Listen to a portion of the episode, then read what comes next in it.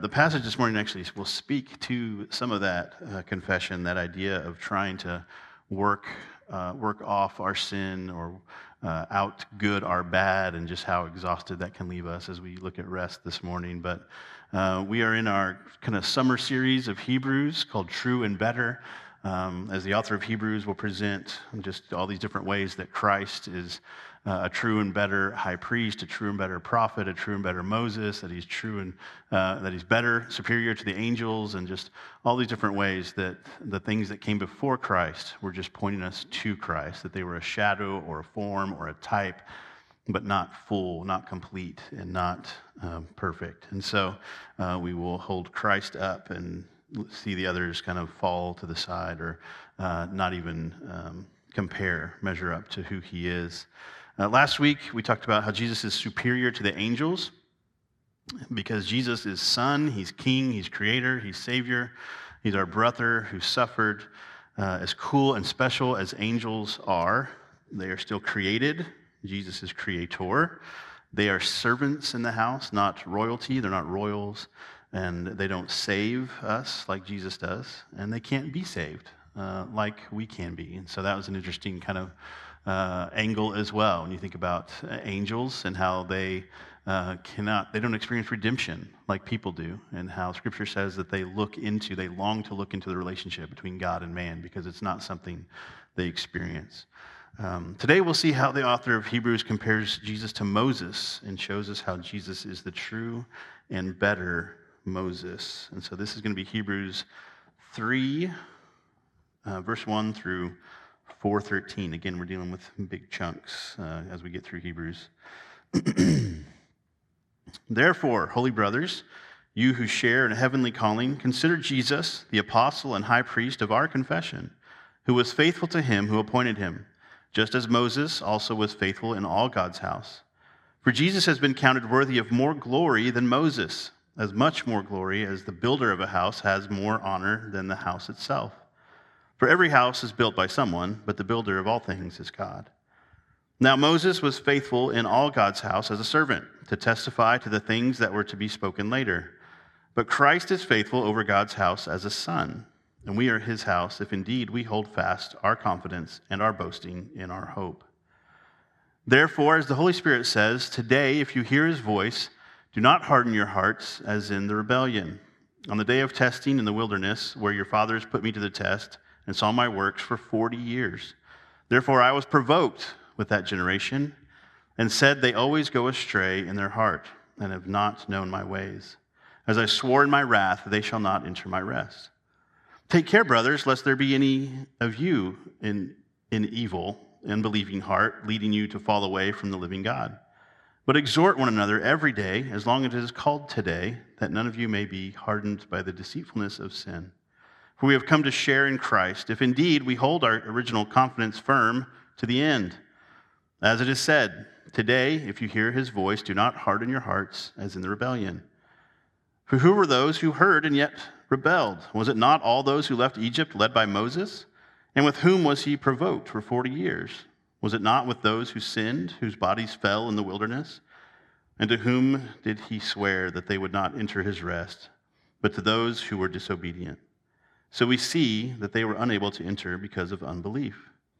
Therefore, while the promise of entering his rest still stands, let us fear lest any of you should seem to have failed to reach it. For good news came to us just as to them, but the message they heard did not benefit them, because they were not united by faith with those who listened. For we who have believed enter that rest, as he has said, as I swore in my wrath, they shall not enter my rest. Although his works were finished from the foundation of the world, for he has somewhere spoken of the seventh day in this way. And God rested on the seventh day from all his works. And again, in this passage, he said, they shall not enter my rest. Since therefore it remains for some to enter it, and those who formerly received the good news failed to enter because of disobedience, again, he appoints a certain day today, saying through David, so long afterward, in the words already quoted, today, if you hear his voice, do not harden your hearts. For if Joshua had given them rest, God would not have spoken of another day later on. So then, there remains a Sabbath rest for the people of God. For whoever has entered God's rest has also rested from his works, as God did from his. Let us, therefore, strive to enter that rest, so that no one may fall by the same sort of disobedience. For the word of God is living and active, sharper than any two-edged sword, piercing to the division of soul and of spirit, of joints and of marrow, and discerning the thoughts and intentions of the heart. And no creature is hidden from his sight, but all are naked and exposed to the eyes of him to whom we must give account. So again, a lengthy passage, but I want us to be able to hear Scripture and sit through Scripture, and now we'll kind of break down. We'll go back and look at some of the things that the author of Hebrews is telling us and how he is pointing to Jesus as superior to Moses. To really appreciate the idea that Jesus is greater than Moses, superior to Moses, we first have to try and appreciate how revered Moses was and is to the Jewish people. If you think about the history of Moses, the person of Moses, his life, his accomplishments, his relationship with God, just amazing, amazing things. He's chosen and anointed. If you remember the circumstances around his birth, it was a time when they were killing the Hebrew boys because they didn't want this threat of there's too many of them, right? They were in slavery in Egypt, and so as they began to be, they just had the favor of God upon them. They were multiplying like rabbits, right? And so Pharaoh's kind of looking out going, there's going to be too many of them. They're going to outnumber us, and if they realize that, it's going to be a real problem. And so he puts out this order to have the Hebrew boys killed. Well, Moses, through these miraculous circumstances and through just the favor of the Lord, right, he's rescued. He's actually raised in Pharaoh's house. And so just a very cool situation where he avoids death and then has a unique upbringing with favor from the Lord there. Later, he's commissioned, even though he has some missteps, right? He kills somebody. He flees into the wilderness. In the wilderness, God calls on him and commissions him through the burning bush. God speaks through him through this bush that's on fire but not consumed, right? This miracle. And he calls and commissions Moses that he's going to be the deliverer of the people. Go and let my people go. You're going to lead them out of Egypt. And this great conversation between Moses and God where he tries to negotiate because he had never tried to do that before, obviously. And so God kind of burns his anger towards him and is like, you don't have a choice in this. I'm using you. I'm calling you, and I'm God. He then goes and he delivers the people of Israel out of slavery, out of Egypt, through great signs and wonders, right? You got the plagues coming, and so terrible things, miraculous things, things that are done by the power of God, eventually crossing dry land, right? The sea is parted, and they get to cross on dry land as the waters are on kind of either side of them. So this huge miracle, again, God's deliverance of the people. The final plague, again, was the killing of the firstborn son, and so the Passover, which there's so much there, but we're not getting into all that. But Moses is the one leading the people through all these things, right? He is the one who receives the law from God as the people are establishing themselves as God's people. And he says, okay, here's the do's and don'ts, right? Here's the commands. Moses is the one who receives them. He's the one who goes on the mountain. He's the one who speaks face to face with the Lord, and his face is shining after he spends time with God. And so he's the lawgiver. He's also the historian. He wrote the first 5 books of the Bible. He's the one who recorded all of these events for the people. And so that is their scripture, if you remember, in the Old Testament, right? The people of God had the Pentateuch, the first 5 books. Moses recorded all of those things. So he is, even as F. Bruce, as a theologian, suggested, that Moses was even a greater high priest for the nation of Israel than Aaron. Aaron was in the role of high priest for the people of Israel. But Moses is really the one who intervenes, right? He's really the one who stands between God and the people, and goes before them. And so the law became so much more important eventually as the people of God are scattered. The nation of Israel is, as it's overthrown and the people are scattered, and they don't have synagogues or temple, right? And so the law is all they have. And so that's why you can understand there's such a national identification with the law. Like if I am this ethnicity or of this nation, then the law is part of who I am religiously, right? The law is how I know God and how I live for God. The law is how it determines how I'm treated, right? If in society, if I mess up or do something against my neighbor. And so the law had this huge, huge importance. And the one who brought them the law, again, was Moses. And so Moses is this figure in history which is up there, right on the Mount Rushmore of Hebrew leaders and heroes. If it's Father Abraham, right, King David, Moses, really kind of started all of that because he's the one who freed the people and led them out into the wilderness, but he did not see the promised land. And so for the author of Hebrews to say, Jesus is worthy of more glory than Moses. Hopefully that helps us to kind of wrap our minds around how much glory they're attributing to Moses and that they're trying to give Moses because of who he is and represented in the history of the people.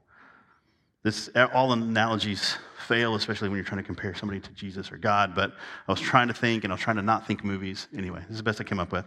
It's kind of like when, so Brett Favre was, I think, a hero to Packers fans for many years, right? He got them a Super Bowl, right? And so that was the first after several years of no Super Bowls, and he was just kind of a larger-than-life character, did all these things. And he played for a million years, right? Well, eventually he left. And Aaron Rodgers comes in. Well, before Aaron Rodgers comes in, if someone had said, this is going to be the true and better Brett Favre, they'd have been like, get out of here, right? Brett's the greatest, you know? Or if they were of a certain generation, they might say that. And they wouldn't have believed it, right? But then Aaron Rodgers went on to surpass Brett Favre. He, I believe, was a better quarterback. Statistically, he's a better quarterback. He's only 34 touchdowns behind Brett Favre. He's 231 fewer interceptions ahead of Brett Favre, because Brett was just flinging it, right, all the time, good or bad. He won one Super Bowl, just like Brett did. He's got one more MVP than Brett does. But it's like saying, hey, this guy is going to be greater than who you think is the greatest. Now think about that. We today, as Christians, in a kind of a Christian culture and society, we think, well, yeah, no one's greater than Jesus. But in their society, their tradition, their history, their religion, right, their nationhood, Moses was up there. And so for someone to come in and say, Jesus is greater than Moses, whoa, like lay out the case for me. And that's what he goes on to do. Jesus surpasses the former. He surpasses Moses. Why? Well, namely, Jesus is the true and better apostle and high priest for his people, the author tells us. We read that while Moses was a faithful servant in God's house, that Jesus built and rules over the house as a son. So again, it's this idea of he built it, and traditionally there's this idea of no matter how great a house or a building is, the builder is always greater because it was their mind, their creation. And so he's saying, look, you know, Moses is part of the house, maybe the best part of the house, but Jesus built the house. Not only that, he's not just the builder, so he's greater just by default. He's the son who inhabits the house. He's royalty. He stands to inherit the kingdom, and he rules over the house, so he has authority. And so he elevates Jesus above Moses with this picture. 1 Peter 2:5 says that we're part of this house. We're living stones being built into a spiritual house, and so on some since we're kind of at the same level as Moses. As great as Moses was, as great as things that he did for the Lord, he was a stone, a brick in the house, right? That's what we are as well. Jesus is greater as the builder and son. He didn't just build the house for someone else and hand over the keys, right? He has authority. He has honor. He's the son who rules over it and stands to inherit all of it. As faithful and prominent and productive and integral and impactful as Moses was, even being named in Numbers 12:3, the most humble man on earth, which is a little awkward because he's the one who wrote that down about himself. But if it was true and the Holy Spirit inspired those words, then he's not bragging, right? He just wrote that. As amazing as that is, and as honorable as that is, and as dignified and worthy of praise as that is, he still doesn't measure up to Jesus. You can even read in Deuteronomy 34 that Moses was buried in kind of an unmarked grave by the Lord. It's this interesting thing where he dies, and it says the Lord buried him kind of anonymously because he was such a legend, right? Can you imagine people going to just worship his remains and, worshiping what is no longer there, right? If Moses has gone on to be with the Lord, but people would probably do things at his grave, make it into an idol, those kind of things. And so the Lord buried him anonymously, which is kind of cool. And also this, we read this, there has not arisen a prophet since in Israel like Moses, whom the Lord knew face to face. None like him for all the signs and the wonders that the Lord sent him to do in the land of Egypt, to Pharaoh and to all his servants and to all his land, and for all the mighty power and all the great deeds of terror that Moses did in the sight of all Israel. There has not arisen a prophet since, it says, like Moses. This is the hero of Israel that the people have in mind. But no matter how great he was, he would never and could never fill the role that Jesus alone owns. Today's passage notes that Jesus was, as the apostle and high priest of our confession. We touched on high priests some last week, and next week is all about Jesus as the true and better high priest, and Will's going to preach that message. So it'll be a deeper dive into high priest. And so this morning, just to touch on the idea of Jesus being the true and better apostle compared to Moses. Apostle literally means delegate or messenger or one who is sent with orders to carry out orders. And we're discussing lowercase a apostle here. The capital A apostles in church history are kind of known as the people who saw Jesus face to face. And so Paul counts himself as one of those apostles because he had that vision of Jesus when he is converted, when Jesus meets him on the road. And so we're talking about lowercase a apostle, just this idea of what is an apostle, the gift or the calling, the job of apostle. Moses served as a lowercase a apostle. He was the sent one. He was called, chosen, commissioned by God to set the Jews free from Egypt and lead them toward the promised land. He was great and mostly faithful, but he was human. He was imperfect. He was excluded from entering the promised land for disobedience and disbelief. After all that he did and accomplished and went through, he was still held out of the promised land. Fast forward to the New Testament era when apostles weren't just a Christian concept. This word apostle or Greek apostolos, Rome sent out apostles to advance their empire. These apostles would show up to a place with a delegation, including soldiers, right? So there's military and there's apostles. And they would show and tell people how the Roman way of life is better, right? They're like, hey, look, this is what we're selling, like our way of life. And as we bring in our way of life, we bring in our technology, and so we bring in our roads and aqueducts, whatever, all that kind of stuff. Like, we'll make this place great. All you have to do is live the way we tell you to live and line up with the way we tell you to line up. And so these apostles, these Roman apostles, were their ambassadors, right, for the empire or kingdom of Rome.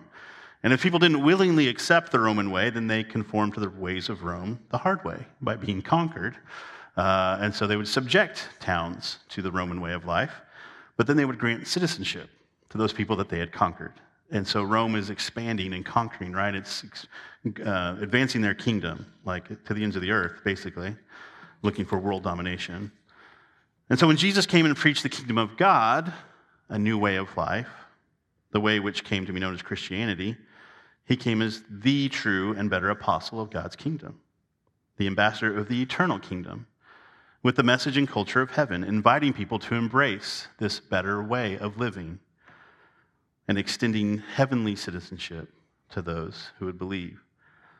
And though Scripture tells us that God's kindness leads to repentance, Scripture also tells us that one day every knee will bow and every tongue confess that Jesus Christ is Lord. And so the apostles of Christ go with sent orders to share a message and show and tell people that the kingdom way is better than the world's way. His kingdom, Christ's kingdom, is true and better, and he is perfect in faithfulness and obedience, making him true and better than Moses, a true and better apostle for a true and better kingdom. And because Jesus is superior to Moses, rejection of Jesus is more costly than rejection of Moses. The author of Hebrews revisits this cautionary tale of the Israelites, telling of how they rebelled in the desert during their wandering, warning against their hardened hearts. But the contrast this time is between the consequences of Israel's disbelief and the consequences of disbelieving Jesus. Disbelief or disobedience cost the Israelites entrance to the physical promised land. The only males aged 20 or older who were allowed to enter into the promised land were Caleb and Joshua. That's the whole list. 2 names because of their faithfulness. They sent spies to go and check out the land, and they came back, and 10 of them were like, it's too dangerous. We're not going to make it. Not going to happen. And Caleb and Joshua were like, God said we're going to inherit this land. So there it is, and God's not a liar. And God honored that. He honored their faith, and they were the only 2 able-bodied Israelite men who were allowed to enter the promised land. And so for comparison's sake, or just for context here, there were about 600,000 able-bodied men who left Egypt with Moses. The numbers, if you include women and children and elderly and all that kind of stuff, is probably like 2 million plus who leave Egypt. But that number of 600,000 was whittled down to 2 after all of the wandering and grumbling and complaining and disbelief and disobedience. A harsh punishment, maybe, but they were still forgiven. This wasn't eternal damnation. They just didn't enter the earthly promised land. It was an earthly temporal consequence. When it comes to rejecting Jesus, though, the punishment is far greater. Missing out on the promised land pales in comparison to missing out on eternal life with God, eternal separation from God, who is perfect and loving and righteous. Rejection of Christ results in eternal separation. And that's our natural state. We're born into the world, separated from God. And so we need the grace of God. We need salvation. We need this intervention to be redeemed. And so if we reject the message of Christ, there's a really harsh consequence for that. And note the warning here, it's not a simple gospel summary. It's not just saying you believe in Jesus and go to heaven and disbelieve and go to hell. But he's talking about how the culture of the kingdom without faith can still be experienced. People can think about today. Someone could come to church, sing the songs, be greeted, coffee, donuts, Bible study, whatever, and go home, feel good about themselves. All while still not believing in Jesus Christ, all while not having saving faith. And so the warning here about this hardened heart is to say, look, these people were leaving Egypt free from slavery and oppression, but they were not believing in God. And so while they experienced that freedom, that exodus, they did not really surrender their lives in faith to God. And so we get this sense from the author that the series of questions, because he starts to say who was punished and who died in the desert and who didn't make the promised land, it's those who left Egypt with Moses, right? And so the height of heights, you would think this victory parade after all these years of slavery to be freed, and freed under such circumstances of power, signs, miracles, wonders. And so they're like, yeah, it's like a victory lap, right? It's this amazing victory parade. And so they're probably just on cloud 9, this amazing, amazing heights that they're feeling. And yet, once they get into the desert, they start to grumble and complain, and there's no faith there, right? There was enthusiasm, but it fizzled over time in the face of adversity. Their trust was not in the Lord, but the circumstances of victory. Their hearts were hardened, and their unbelief led them astray. They were unable to enter the promised land because of unbelief. The scripture we just read, it tells us, right, that they died in the desert. Kent Hughes, the commentator, kind of phrased it this way, that the desert is lined with the skeletons of those who left Egypt enthusiastically, right, on fire, just really excited, but did not have faith in the God who was leading them out of oppression. This warning in Hebrews, again, it's don't harden your hearts. To not be discouraged by the circumstances of oppression, lacking real faith, and then miss out on eternal life. Much graver consequences. But it's because there's a much greater person being rejected, right, than Moses. And while the consequences of rejection are more severe with Jesus, the reward of rest is that much greater too. Jesus offers superior rest. The author refers to the Israelites who did not enter rest because of their disbelief and disobedience, and they continue to reference Psalm 95, where God mentions his rest. Another interesting note I came across was that in the creation account, each day mentions morning and evening as a start and end to the day. But on the seventh day, when God rested, there is no mention of morning and evening. So it seems to be a nod to this idea that God began resting. He entered into his rest on the seventh day, and he continues to rest from the work of creation. We have a God who is at work. It's not like he does nothing. But there's this sense of perpetual, eternal rest in the person and character of God. And he calls it my rest. This is the rest that he offers us. He invites us to experience his rest by faith. God-level rest. The rest of the promised land just can't compete with the rest for our souls that God is offering by faith. You know the difference between like inadequate rest and solid, deep rest, right? Sometimes you wake up and maybe there's drool on the pillow and you're like, what room am I in? What day is it, right? Like you slept hard. Like that's a complete shutdown when your body gets to the point where it's like, you're like, can't take any more. And our bodies just go into that state of shutdown, complete, deep, deep sleep. I think about that when it's this kind of circumstances rest that the world offers, and then this my rest that God offers us, right? True, complete, utter rest.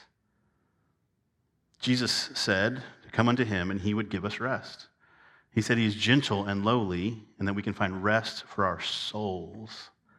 This is God's rest.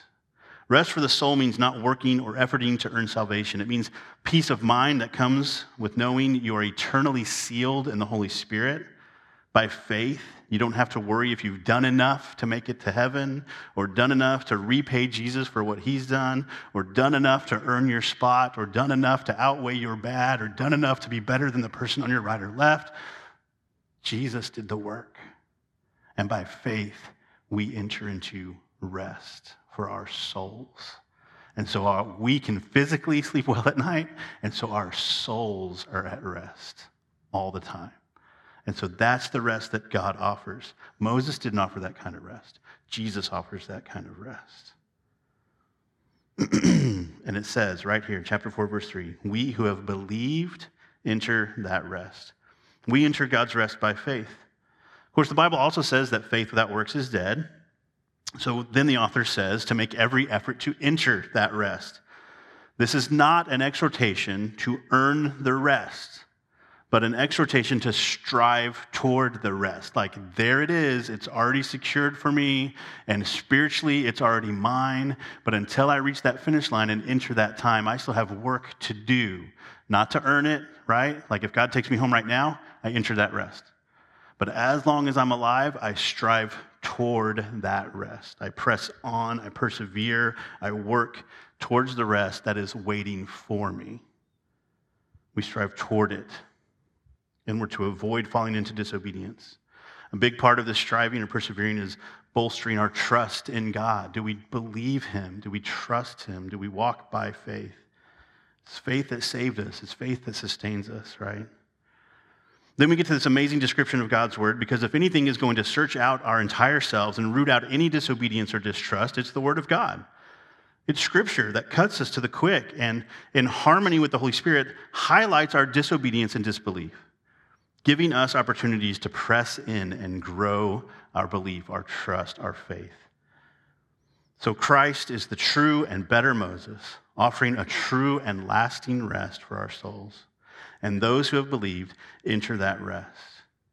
May we all hear and heed the words from verse 7 again. Today, if you hear his voice, do not harden your hearts. Dig in and press on toward the rest that God offers you. Let's pray. God, thank you for this God rest. You say it's your rest that you offer us. It's eternal rest for our souls. That while the world sends this message, and even within ourselves, our natural inclination is to want to be able to feel right, to feel like we've done enough, to try to get scales out and measure our good against our bad, that in Christ you have said, by faith, we receive his righteousness. By faith, we enter into your rest. By faith, our souls can be at peace with you and at rest forever. God, thank you for just another week to see how Jesus is true and better than all the greatest and greatness that have come before him, which are tempting for us to worship and to hold up and to esteem, and yet they were just shadows, forms of who Christ came to be. The things that he fulfilled, the things he accomplished, the things that are ours by faith. There is no true and better Jesus. He is the true and better. So God, we praise you for that. We thank you for that. We pray that you would, as we read today, we would not let our hearts be hardened, but that we would walk by faith towards the rest that you have given to us. And we pray these things in Jesus' name. Amen.